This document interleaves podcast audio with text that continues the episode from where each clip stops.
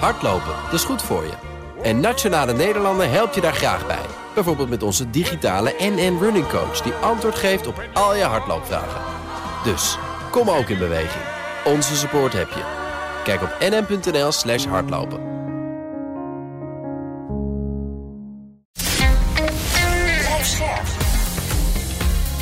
BNR Nieuwsradio. De AEX-factor.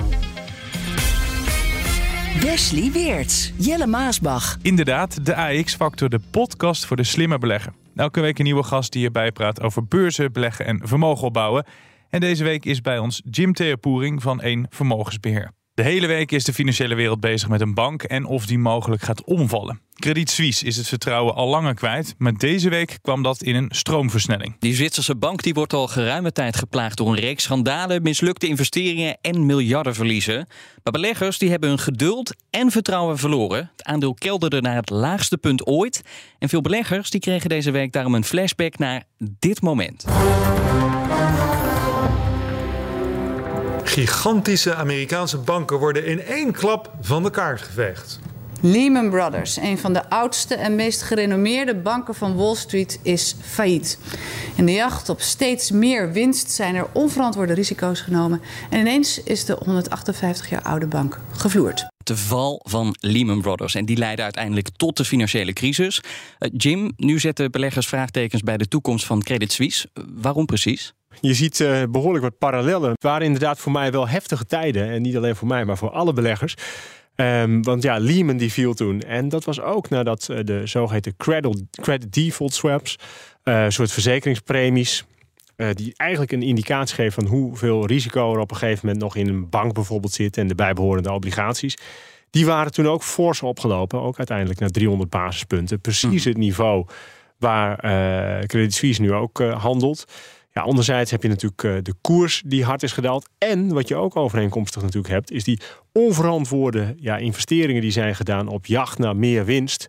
Daarbovenop miljarden verliezen, dus de parallellen zijn groot. En uh, ja, als je kijkt naar de koers, dan zijn beleggers toch al heel erg angstig. Ja, want er speelt heel veel. Er zijn heel veel problemen. Maar even in, in een zeg maar, notendop, een kleine samenvatting van de problemen waar Credit Suisse op dit moment mee kan. Nou, het belangrijkste is, Credit Suisse heeft grote verliezen geleden. Uh, wederom miljarden verliezen vorig jaar, dit jaar opnieuw. Ja, en ze zijn nu wel op zoek naar geld om het kapitaal te versterken. Er was één momentje, denk ik, waarop uh, zeg maar beleggers getriggerd werden. Wat was uh, de directe aanleiding voor die koersval die we de afgelopen dagen zagen? Nou, dat was het gerucht dat uh, Credit Suisse dus eigen vermogen wilde ophalen door de uitgifte van nieuwe aandelen. Nou, en dat maakt natuurlijk angstig, want dat betekent enerzijds dat er geld nodig is en anderzijds ook dat toekomstige winsten verdeeld moeten worden over meer aandeelhouders. Dus ja, nieuw geld ophalen omdat er paniek is in het bedrijf zelf, dat is geen goed teken. Nee, of Credit Suisse het Lehman Brothers 2.0 is, of we moeten vrezen voor een nieuwe bankcrisis, dat uh, ga je zo horen. Maar eerst het belangrijkste beursnieuws van deze week. De Britse minister van Financiën heeft naar onze vorige aflevering en naar Nico Inberg geluisterd, want de omstreden belastingverlaging die gaat niet door. The government has today performed a huge U-turn and abandoned its plan to scrap the 45 pence top rate of income tax. The announcement from Chancellor Kwasi Kwarteng came just a day after the Prime Minister Liz Truss backed the policy. Porsche presteert veel beter op de Duitse beurs dan gedacht. In de eerste handelsweek schoot de koers omhoog. 13% maar liefst tegen 5% voor de DAX. Pieter Elbers, de oude baas van KLM, heeft een flink bedrag meegekregen van zijn voormalige werkgever, meldt het FD. En meneer Elbers heeft een transitievergoeding geëist en gekregen ja, van ruim 8 ton. Ja, naast die 8 ton kreeg hij ook nog bonussen uitgekeerd. In totaal ontving hij 1,3 miljoen euro van KLM.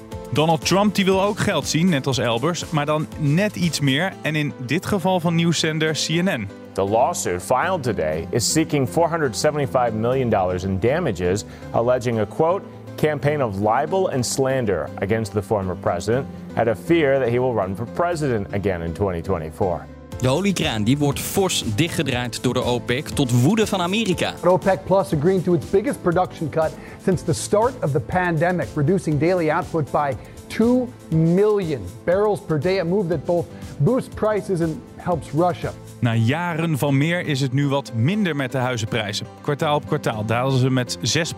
De grootste prijsdaling ooit op kwartaalbasis. Nou, we zien dat de prijzen wat gedaald zijn in het afgelopen kwartaal. Nadat we natuurlijk eh, in de laatste anderhalf jaar 27% stijging hadden. En we zien ook dat er wat meer woningen op de markt komen. Dat maakt dus dat kopers ook wat meer keuze krijgen. Tijdens corona bestonden een record aantal beleggers de beurs. Maar inmiddels zien grote banken en online brokers een leegloop van beleggende klanten door de aanhoudende beursmalaise, zo ontdekte BNR. Wat je wel hoort als je met klanten spreekt, is dat ook ervaren beleggers, nou, die zeggen: Ik vind het toch wel een spannende markt. Nou, en een van de manieren om dat te pareren is: Nou, ik doe maar even niks. En dat is ook niet zo heel raar. Al heel vaak hadden we het op BNR over Elon Musk en de overname van Twitter. En nu lijkt de deal, jawel, dan toch door te gaan. Never a dull moment met uh, ome Elon Musk, uh, zou je kunnen zeggen. Eerst liep hij weg bij die deal. Uh, toen hebben we het ook met jou over gehad, Jim. Nu lijkt hij toch door te zetten. Denk mogelijk omdat hij bang is voor die rechtszaak die Twitter heeft aangespannen tegen hem. Wat denk jij? Gaat Elon Musk dan toch echt Twitter overnemen? Ik denk het wel. Um, dat is natuurlijk ook altijd al geweest wat hij stiekem wilde. Misschien heeft hij zich een beetje vergalopeerd door gewoon een te hoog overnamebod te bieden. Ja. Daar dacht hij onderuit te kunnen door te zeggen dat er te veel fake accounts waren. Dat hij verkeerde informatie had gekregen. En daarom dus eigenlijk bij de ta tafel weg wilde lopen. Ja, en die rechtszaak, dat is nu natuurlijk wat hem een beetje opbreekt. Want uh, ja, als het niet doorgaat, moet hij misschien een miljard betalen. En ja, zoals het nu lijkt, kan het ook goed zijn dat hij de rechtszaak verliest en gewoon heel Twitter sowieso moet overnemen. Nou, dan leidt uh, Elon Musk natuurlijk gezichtsverlies. Ja. ja, en daar houdt hij niet van. Ja, wat je ook zag is dat heel veel financiers het allemaal veel te gevaarlijk vonden. Uh, dat ze afhaakten. Denk jij dat hij nog wel genoeg uh, andere rijkaarts met zich meekrijgt? Ja, kijk, het is natuurlijk wel dat Elon Musk die kent genoeg mensen met geld, heeft ook het vertrouwen van financiers, ook mm -hmm. van bankiers. En er is ook altijd nog een andere mogelijkheid dat hij nog wat meer aandelen Tesla verkoopt bijvoorbeeld. Die doen het helemaal niet zo slecht. Uh, dus dat is een mogelijkheid om nog verder te financieren. Dus die funding, daar hoeven we ons niet zo'n zorgen over te maken. Het is meer ook de vraag natuurlijk, ja, wat wil die daarna met Twitter? Want laten we wel wezen, als er één grote winnaar op dit moment is in dit hele, nou je zou kunnen zeggen, debakel, dan is het toch wel de aandeelhouder van Twitter. Want die zag ook deze week weer zijn aandelenkoers omhoog schieten van 40 naar ruim 50 dollar. Ja. Dus dat is sowieso de winnaar. Ja, dat is de winnaar. Gaat uh, Elon Musk ook een winnaar worden met deze aankoop? Want het verhaal is dat hij er zo'n everything app van wil maken. Wat we zien in China hè, met WeChat. Maar goed, dat is in een uh, dictatuur zou je kunnen zeggen. Eén man aan het roer en uh, die wil lekker in je, in je app kijken. Nou ja, dat is iets werken. Dat is natuurlijk wel de vraag, hè? Want uh, houdt hij uiteindelijk daarmee bijvoorbeeld ook niet de adverteerders buiten de deur? Uh, het lijkt allemaal wat meer gebaseerd op een, ja, een, een hele visionaire en ideolo ideologische gedachte. Maar laten we wel wezen, of je nou SpaceX neemt of Tesla, mm -hmm. die zijn ook zo ontstaan. Waarbij die eerst heel hard uitgelachen werd, voor, werd door alles en iedereen. En het gaat hem niet zozeer om het oppompen van de winst in eerste uh, instantie, lijkt het.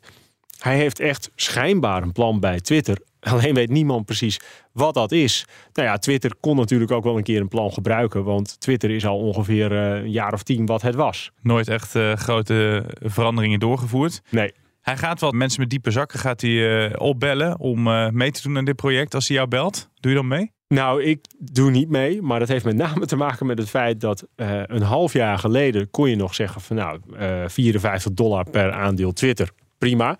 Maar ondertussen is de wereld veranderd. Tech is uh, gemiddeld genomen gehalveerd of erger.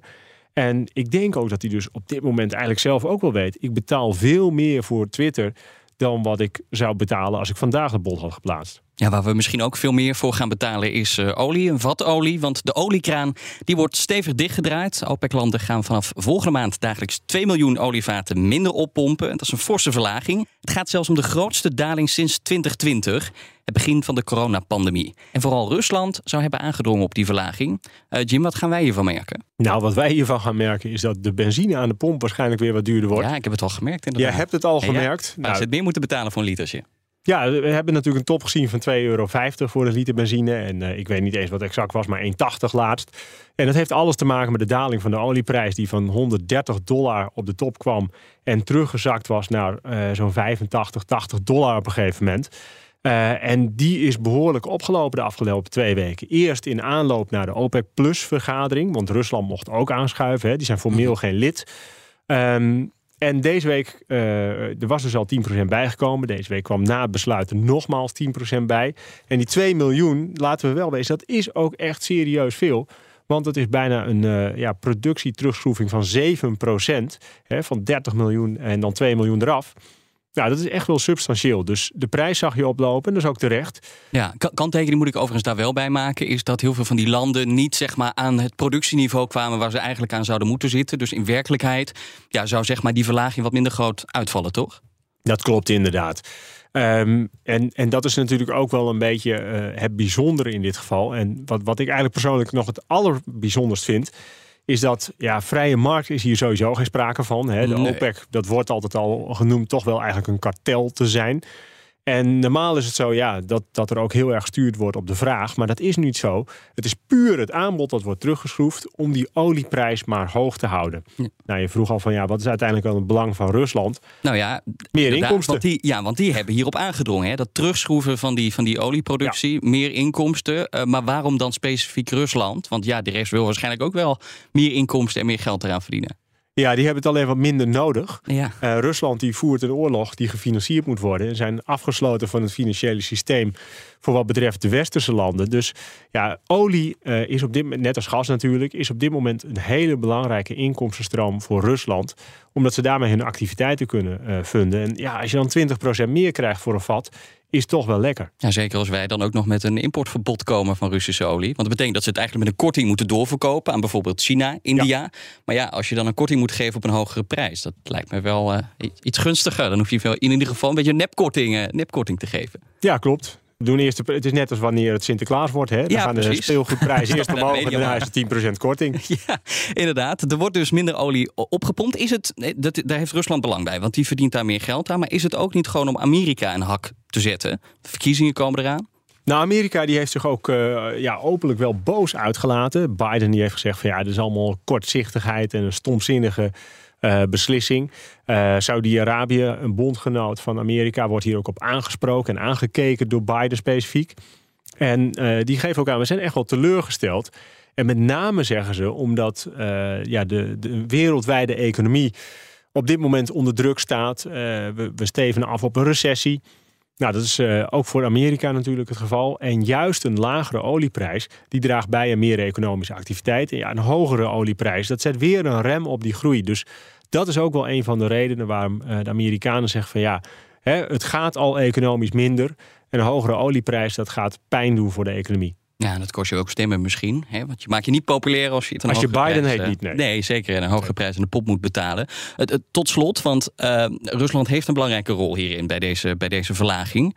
Nou is het ook zo dat we, ik refereerde net al naar dat uh, verbod op, op olie, dat Europese verbod. Ja. We zien ook dat Ruslands gaswapen, nou ja, dat stelt ook niet meer heel veel voor. Want vrijwel al die pijpleidingen die zijn dicht of die zijn kapot. Denk je ook dat Rusland mede daarom ook het vizier verschuift? Van zeg maar gas naar het verstoren van de oliemarkt? Nou, dat denk ik niet. Maar het is natuurlijk wel uh, op, als ze op meerdere fronten maximale prijzen kunnen krijgen. Ja, dan is uh, Rusland wel degene die aan het langste end trekt. Voor maar je zover denkt niet dat het een rol speelt hierbij. Waarom niet? Nou, kijk, uh, uh, daarvoor geldt natuurlijk, er wordt ook nog steeds wel geleverd. Maar het is ook wel Rusland geweest die heel bewust niet levert, dat gas. Want ja, een tekort, dat uh, schroeft die prijzen ook omhoog. Dus mm -hmm. dat is dan zonder inmenging van iets als een OPEC of kartelvorming. Rusland maakt de prijzen. Jim, voordat je deze uitzending binnenkwam, uh, nee, ik kwam eigenlijk bijna juichend binnen dat je weer mocht aanschuiven. Want je zei, ik vind het echt een leuke, Uiteraard, ja. een leuke podcast. Uh, voor de mensen die het voor het eerst luisteren, vergeet je niet te abonneren. Dan word je net zo blij als Jim nu. Dat doe je heel simpel door op de abonneerknop te klikken in de BNR-app of je favoriete podcast-app. En dan vind je Jim en ons uh, nog eerder in je favoriete podcast-app. De AEX-factor. Wesley Weerts. Jelle Maasbach. Terug naar de paniek rond de Zwitserse bank Credit Suisse. Credit Suisse's shares tumbled around 10% in early trading on Monday. The loss reflects market concern about the group as it finalizes a restructuring program. Euro dominated bonds issued by the bank also dropped to record lows. In het begin van de aflevering zei je tegen Wesley eigenlijk het, de aanleiding voor die nieuwe ronde met problemen was toen ze aankondigden. Hè, we zijn uh, op zoek naar, uh, naar nieuw geld toen dat bekend werd. Toen had je het ook over die credit default swaps. Dat is iets uit de tijd ja, van de financiële crisis. Voor de mensen die dat een beetje vergeten zijn, wat zijn dat ook alweer? Ja, we waren ze bijna vergeten. Maar je kunt het een soort verzekering noemen. Ja. Als je bijvoorbeeld eh, eh, eh, eh, obligaties bezit, dus schuldpapier van, nou laten we zeggen, een bank, dan kun je die indekken tegen een waardedaling. Eh, dus hè, sommige mensen kennen wel de put-optie, waarmee je bijvoorbeeld ook kunt beschermen tegen een waardedaling. Nou, dat is zo'n CDS ook, waarmee je dus een kleine premie betaalt. Waarmee je weet van, ja, stel dat ik uiteindelijk mijn vermogen wat ik heb geïnvesteerd in die obligatie kwijt ben, dan wordt het gedekt met die credit default swap. Dus het is een soort verzekering tegen een waardedaling. Ja, en begin deze week schoot de prijs van zo'n ding net hoogste niveau sinds 2009. Wat zegt dat dan? Nou, dat eh, eh, de verzekeraar zou je kunnen zeggen in dit geval, dus de beleggers die dan dat schuldpapier verzekeren, ja, dat die toch wel de kans zien toenemen dat eh Credit Suisse zou omvallen of niet aan een betalingsverplichting kan voldoen. Want je hebt zoiets als met een normale verzekering ook, dat is een premie, die betaal je. Nou, hoe hoger de premie is, hoe groter dat betekent eigenlijk dat de kans dat er schade zich voordoet. Dus op dit moment schatten beleggers de kans dat er ellende ontstaat Mhm. bij Cre- Credit Suisse een stuk groter in dan eerder. En ja, ook bijvoorbeeld veel groter dan, nou laten we zeggen, ING of ABN AMRO. Dus je betaalt op dit moment 3% voor zo'n CDS. En ter vergelijking, ING is nog geen half procent. Nou, precies. Enorm verschil. En is het zo eh, één op één als die. eh, als dat CDS, als die koers omhoog gaat, gaat de, de beurskoers dan gelijk naar beneden, de beurswaarde? Ja, dat loopt vrijwel één op één. Want hè, dat, dat is natuurlijk zo dat als het risico toeneemt voor wanbetaling, ja, dan zie je dat ook meteen terug in de aandelenkoers. Nou, je hoorde het net ook in het stukje. eh, dat maandag daalden de koersen meer dan 10% van het aandeel Credit Suisse. Kijk je nog wat verder terug, hè, voor de financiële crisis stonden die aandelen op eh 80 frank. Eh, aan het begin van het jaar was het zo'n eh 10 frank. En op dit moment 4,5. Nou, maandag was het nog wat lager. Toen was de paniek maximaal. Toen was het 3,5 frank. Dus ja, het is echt nog maar een schim van wat die bank ooit was. Bij Zwitserland, ik ben er zelf ook geweest, eh, denk ik altijd aan degelijk, vooral saai. Het is echt zo'n land waar ik niet eh, graag naartoe op vakantie ga. Maar tot zover mijn vakantieplannen. Maar Ja. is dit een niet typisch Zwitserse bank? Nou, ja, kijk, eh, hè, wat natuurlijk ook een kenmerk is van de Zwitserse economie, is dat die heel sterk is, heel erg groeit, Mhm. er heel veel geld verdiend wordt. Nou, op dit moment is Credit Suisse niet een hele sterke bank. Maar dat is al langer aan de hand hoor. Want ze maken eh, al langjarig grote verliezen. Ook terwijl andere banken winstgevend zijn. En wat misschien wel kenmerkend is, is de hang naar meer. En ze hebben een aantal investeringen gedaan. En die nekken hun nu een beetje. Daar hebben ze echt miljarden op verloren. Ze hadden een eh, participatie in een hedge fund. Nou, dat hedge fund, dat deed natuurlijk allemaal fantastisch. Maar uiteindelijk breken die margin calls te, eh, te krijgen. Daar werden, ik weet dus niet precies, maar 10, 20 miljard werd erop verloren. Eh, hetzelfde is een ander bedrijf waarin ze geïnvesteerd hebben. Dat was een soort factoring-achtig. Ehm, en, en daar hebben ze ook vorig jaar flink op moeten afschrijven. Dat bedrijf ging ook failliet. Dus ja, ze dachten parels te hebben in de boeken. En dat bleek uiteindelijk dus eh, ja, eh, een, een zwart gat. Ja, je komt er ook niet altijd mee weg. Soms is het botte pech. Maar in dit geval was het zichzelf echt aan te rekenen. Lag het echt aan de directie zelf, die problemen waar ze in verzeild zijn geraakt, Jim. Ja, dat klopt inderdaad. En dan krijg je natuurlijk ook eh, wisselingen aan de top. Dus er zit nu een nieuwe CEO sinds twee maanden. Nou, die mag nu de nieuwe visie voor de bank en de nieuwe strategie gaan uitzetten. En ja, dit is ook voor hem meteen het moment om in te grijpen. Want eh, voor mij zijn eind deze maand de kwartaalcijfers. Nou, dan mag hij het volgende miljardenverlies rapporteren. En hij zit er net, dus hij kan dan meteen zeggen: we gaan reorganiseren, we gaan onderdelen verkopen en we gaan nieuw geld ophalen. Het vervelende van het nieuwe geld is alleen, als er geen vertrouwen is onder investeerders, ja, dan is de bereidwilligheid laag. Dus dat wordt wel een uitdaging. Ja, over dat vertrouwen gesproken, dat vond ik wel grappig. Want hoe harder ze daar zeiden, eh, het gaat goed, hoe kleiner het vertrouwen in Credit Suisse. En ik moest gelijk terugdenken aan toen die baron, die voorzitter van Fortis, die zei... Kom toch allemaal, investeer in ons. Het is als een goed matras, zoiets, zei hij. Ja. Dat lijkt hier ook een beetje te gebeuren. Dat vertrouwen werd alleen maar minder, hoe harder ze het riepen. Nou, dat, dat klopt ook precies wat je zegt. En eh, een heleboel banken bestaan natuurlijk ook bij het vertrouwen van het publiek dat het in een bank heeft. Want je zet je geld daar neer en ja, vervolgens gaat de bank dat geld grotendeels uitlenen. Op het moment dat iedereen naar die bank toe gaat, dan krijg je weer de bekende bankrun. Of die waren we al vergeten, maar die hebben we in het verleden gehad. En dat is eigenlijk ook een beetje een risico wat hier zou kunnen ontstaan. dat iedereen die daar te goede heeft, die gaat opnemen. Mhm. En anderzijds dat degenen die geld hebben, dat niet meer willen plaatsen eh, bij Credit Suisse. Of degenen die kapitaal verschaffen, dat niet meer willen investeren in Credit Suisse. Dus dan krijg je inderdaad wel een soort van self-fulfilling prophecy. Dus dat is ook de reden waarom ze al hun klanten hebben opgebeld.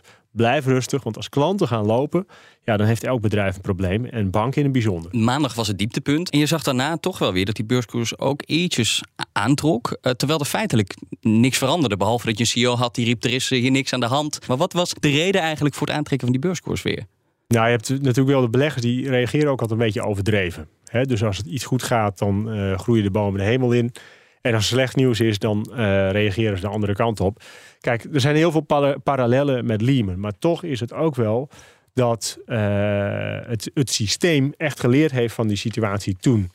Als je kijkt naar bijvoorbeeld de kapitaalsratio's die banken moeten aanhouden, verplicht moeten aanhouden, de controles die daarop zijn, die zijn op dit moment veel hoger. Eh, de Tier 1 ratio bijvoorbeeld van Credit Suisse, dan zeg ik het even uit mijn hoofd, maar volgens mij ligt die op 13,5%. Dat is ook iets lager dan bijvoorbeeld een eh, ING, maar ook maar nipt lager. Dus het kernkapitaal van ook een Credit Suisse, dat is een stuk hoger. Maar ja, blijft altijd lastig met banken, want hè, waaruit bestaat het kernkapitaal en hoe vast zijn de assets daadwerkelijk? Er zijn dus verbeteringen aangebracht na die val van, van Lehman Brothers. En in een gelekte e-mail aan het personeel zei de bank ook: ja, we staan er financieel goed voor. Geen zorgen. Maar is dat ook zo? Staan ze er financieel goed voor? Ja, als je de rating agencies mag geloven, eh, wel. Ehm, want die zeggen van ja, eh, Credit Suisse is een goed gecapitaliseerde bank. Maar ook daar hebben we dan een kanttekening. Dat was bij Lehman ook zo, kort voordat ze omvielen. Dus Precies. je kunt een hele vervelende samenloop van omstandigheden hebben. Waardoor alles op de verkeerde manier samenkomt.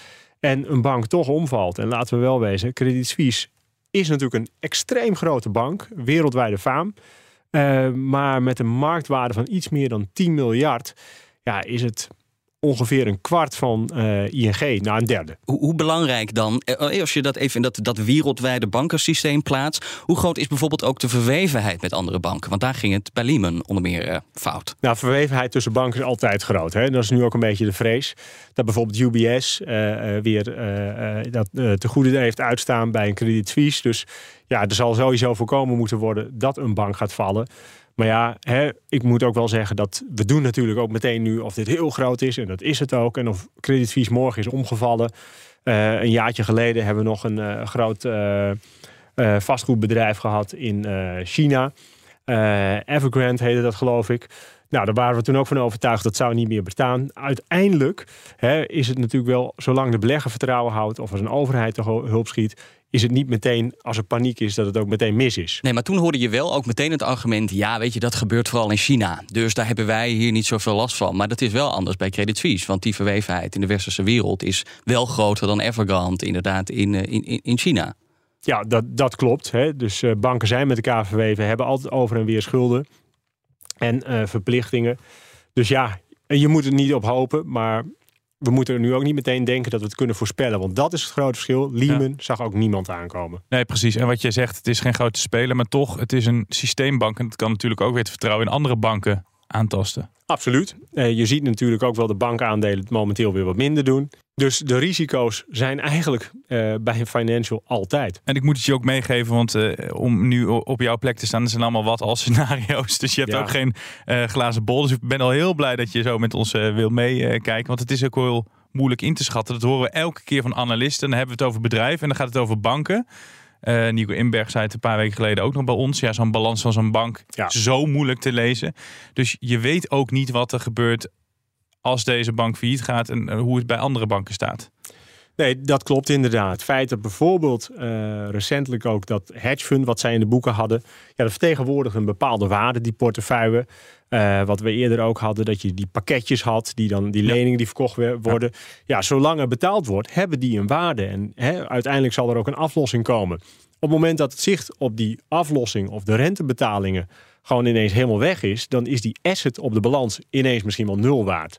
Dus dan ziet het plaatje er helemaal anders uit. En dat is ook wel een van de dingen waarom ik altijd wat terughoudend ben. En sowieso met, met één vermogensbeheer ook om te investeren in financials. Omdat het eigenlijk gewoon een black box is. Op het moment dat er eh, oorlog uitbreekt in Oekraïne... blijkt ING daar ook weer voor 14 of 15 miljard exposure te hebben. Nou, dat, dat kun je niet zien. Dat kun je niet opmaken uit de balans. Daar kom je pas achter als het zover is. Ehm, Nou, het is niet echt een bank, maar als je bijvoorbeeld kijkt naar, uh, neem even een ASR of ASM-bank dan.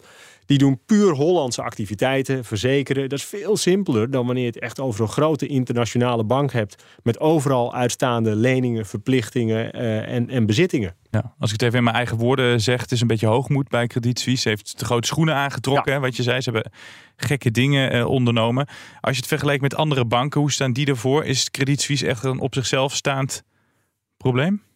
Nou, in zijn algemeenheid, als je kijkt naar de bankaire sector, want ik zei net wel van ja, Credit Suisse komt van 80 uh, frank en noteert nu nog 4,5. Eigenlijk is er geen enkele bank, hè, als je, nou ik zeg geen enkele, wat overdreven, maar kijk bijvoorbeeld binnen Nederland of binnen Europa, dat heel veel grote banken nooit meer de koersniveaus bijvoorbeeld hebben gehaald van voor de crisis. Dat heeft ermee te maken dat ze minder risico's hebben genomen, waardoor ze ook minder geld verdienen. Um, nou, ik heb nu al drie, vier keer ING genoemd. Die ja. stond voor de crisis voor mij 35 euro nu nog geen 10 euro. Dus bankwaarderingen in zijn algemeenheid liggen veel lager. Je betaalt een paar keer de winst, dividendrendementen zijn heel hoog. En waarom is dat? Omdat het zo onderzichtig is en omdat beleggers inmiddels weten, ja, beleggen in financials betekent risico. Dus ja, wees daar ook voorzichtig mee als je belegt. Beetje een traumaatje ook uit uh, 2008, 2009 eraan overgehouden natuurlijk. Ja, je zei net dat ik stond te, te, juichen. Maar als ik terugdenk aan de aandelen, uh, financials in portefeuille van destijds en waar die nu staan. Ja, dan ben ik wat minder vrolijk dan over jullie app die je kunt downloaden. die gaan we even in de reclameuiting gebruiken, die code. Um, maar er zijn dus niet echt probleembanken. Ze zijn oké, afgestraft op de beurs. Maar het is niet dat de hele slechte banken op dit moment zijn. Nou ja, kijk, je hebt natuurlijk altijd wel banken die uh, uh, het uh, slecht doen. Alleen als ik puur kijk naar de grotere banken, de systeembanken waar je het ook over hebt. is het niet zo zoals toen ook in die tijd met Lehman Brothers. Dan had je allerlei banken uit Ierland die van 100 kwamen en op één noteerden. Ja. Dat is niet aan de orde. Banken doen het zwak. Zwakke koersperformance. Ook dit jaar niet heel goed. Maar om nu te zeggen, er staan uh, drie grote banken op de rand van faillissement. Dat gaat wat ver. Dat er paniek is bij Credit Suisse, dat is duidelijk. Ja. Uiteindelijk, als ze snel zijn en snel schakelen, ze moeten nu 4 miljard ophalen. Ja, dat is dan tegen een ongunstige koers. Maar dat kan nu zeker wel. Over snel schakelen gesproken, dat doen ze nu nog niet. Tenminste, als het gaat om de plannen uit de doeken doen. Want die komen pas eind volgende maand. Dat zijn de plannen om de problemen aan te pakken bij de bank. Maar tot die tijd zit de financiële wereld in ja, toch wel onzekerheid. Waar, waarom duurt dat zo lang? Waarom komen ze niet gewoon nu al over de brug? Nou, misschien dat de, de nood nog niet genoeg aan de man is. Aan de andere kant ja, moeten we niet, niet vergeten dat ja, kijk, de nieuwe bestuurder, bestuursvoorzitter, die zitten nu twee maanden. Uh, die moet eerst kijken uh, waar ben ik precies beland. Uh, hoe dramatisch de situatie daadwerkelijk. Of zit ik nog ja. in de proeftijd? Kan ik weg? Maar hij, ja, ik, ik kan niet in zijn hoofd kijken. Maar uiteindelijk is het natuurlijk wel. Je moet, als het niet nodig is, ook niet te overhaast beslissen. Er wordt ook wel een beetje gespeculeerd over wat er in die plannen kan staan. Wat wordt er waarschijnlijk bekendgemaakt? Nou, laat ik het anders zeggen. Kijk, als investeerder kijk je natuurlijk ook naar hoe goed gefundeerd en hoe realistisch zijn die plannen. Mm -hmm. Dus als een CEO daar langer de tijd voor neemt uh, dan uh, de vier dagen op, uh, op het plus te hebben gezeten, ja. um, is de kans dat die plannen overtuigend zijn ook een stuk beter. Maar het is aannemelijk dat ze een aantal assets zullen verkopen om de balans te versterken. Misschien een aantal activiteiten zullen afschroeven of helemaal staken. Dat er sancties of sancties, dat er saneringsrondes zullen zijn. En wellicht dat er iets wordt gedaan aan het salarisbeleid. Kijk, ik weet dat niet. Maar dat is in zijn algemeenheid wat ook bijvoorbeeld bij de Nederlandse banken is gebeurd. Op ja. het moment dat die gered moesten worden. Dus laten we wel wezen, hè, bankiers gemiddeld genomen, die verdienen natuurlijk misschien nog steeds wel te veel. Het is beter dan uh, dat het uh, tien jaar geleden was, of vijftien jaar was het. Um, maar in die hoek zal dat natuurlijk gaan plaatsvinden. De balans die moet opgeschoond worden, de uh, activiteiten teruggebracht en de kosten. Ja, daarover gesproken, over uh, dingen verkopen. Uh, vanmiddag werd bekend dat ze een, een groot hotel in Zurich gaan verkopen. Dat hebben ze staan in het financiële district. Savoy Hotel. Zoiets dan uh, goed? Nou, ik, ik moet eerlijk zeggen, ik kwam hier binnen en toen was dat volgens jullie net het laatste nieuws. Nou, ja, jullie vertelden inderdaad 400 miljoen dollar. sorry, frank. Uh, dat zijn natuurlijk wel de verkopen die gedaan moeten worden. Kijk, als ze de balans willen versterken met 4 miljard, ja, dan schieten dit soort verkopen wel op. Kijk, er is één nadeel altijd aan, is dat je daarmee je business wel verkleint. En ik weet niet hoe uh, succesvol of hoe winst, uh, rendabel die hotels zijn. Kijk, wat ik zelf altijd het meest bijzondere vind. Nou, volgens mij is dit hotel al een tijdje dicht. dus ik denk nu niet heel winstgevend. Wat, wat, wat ik het meest bijzondere vind, uh, ik heb eerder gewerkt uh, bij een, uh, een Britse bank. En daar bleken ook 2500 business units te zijn, waaronder een vliegtuigmaatschappij, een hotelketen. En dat geldt hier ook. Waarom moet een bank een hotelketen bezitten? Nou, de enige reden waarom dat kan zijn, is dat ze die eerst gefinancierd hebben. Vervolgens ging het hotel failliet. En dan krijgen ze dat op de balans. Maar dan zou een bank meteen moeten zeggen: dat gaan wij verkoop klaarmaken en van de hand doen. Want dit is niet onze core business. En dat is misschien wel waar banken 15 jaar geleden, en schijnbaar dus nu ook Credit Suisse weer, zich gaan hebben verteeld. Dat ze dachten dit soort businesses te kunnen runnen en op de balans te moeten nemen. Maar dan is het wel schoenmaken blijft bij je lees. Want het is natuurlijk te bizar voor woorden dat dit dus schijnbaar de situatie is. En, en, wat is er voor nodig om dat vertrouwen dan terug te krijgen? Ja, deels dus het verkopen van, uh, van bezittingen. Maar wanneer, wanneer heb jij het vertrouwen teruggewonnen in deze bank? Nou, tijd, dat is het enige wat uh, kan werken. Dat, dat er tijd is waarin bewezen wordt dat enerzijds de, uh, de stappen goed worden uitgevoerd. En dat ze weer terugkeren naar winstgevendheid. Want het is natuurlijk zorgwekkend dat jij gewoon de afgelopen jaren miljarden hebt verloren. In een markt waarin het toch redelijk mee zat. Ja, en de markt die de komende tijd misschien... Uh, of nog veel moeilijker wordt. Dus uh, krijgt hij ook de tijd, uh, die CEO, om zijn plannen uit te werken? Hoe groot het probleem daadwerkelijk is bij Credit Suisse, dat weten wij allemaal niet. Dat weet misschien zelfs de CEO nog niet eens. Want dat is dus het hele probleem met het lastige van veel grote banken tegenwoordig. Dat niemand precies weet waar de risico's zitten. Zelfs het eigen management niet. Je kunt het niet geloven, maar om maar weer een uh, parallel te trekken met het ING dat we al een paar keer genoemd hebben. Ook daar hadden ze een investering gedaan in Wirecard. Wat uiteindelijk één grote uh, frauduleuze bende bleek. Dus hè, dan heb je er uh, tig analisten op, hele teams, juristen. Uiteindelijk zegt de CEO gewoon: Ik wil dat kopen. Hoogmoed komt voor de val. Nou, volgens mij was hij al vertrokken voordat de val kwam. Maar de ellende zat al in de bank. Ja, dankjewel uh, Jim Theo Poering van Eén Vermogensbeheer. Daarmee zijn we aan het einde gekomen van deze aflevering. Maar het hoeft hier niet te stoppen, Wes? Zeker niet. We hebben heel veel meer afleveringen gemaakt. Luister die terug en vergeet je ook niet te abonneren. Tot volgende week. Hardlopen, dat is goed voor je. En Nationale Nederlanden helpt je daar graag bij. Bijvoorbeeld met onze digitale NN Running Coach... die antwoord geeft op al je hardloopvragen. Dus, kom ook in beweging. Onze support heb je. Kijk op nm.nl slash hardlopen.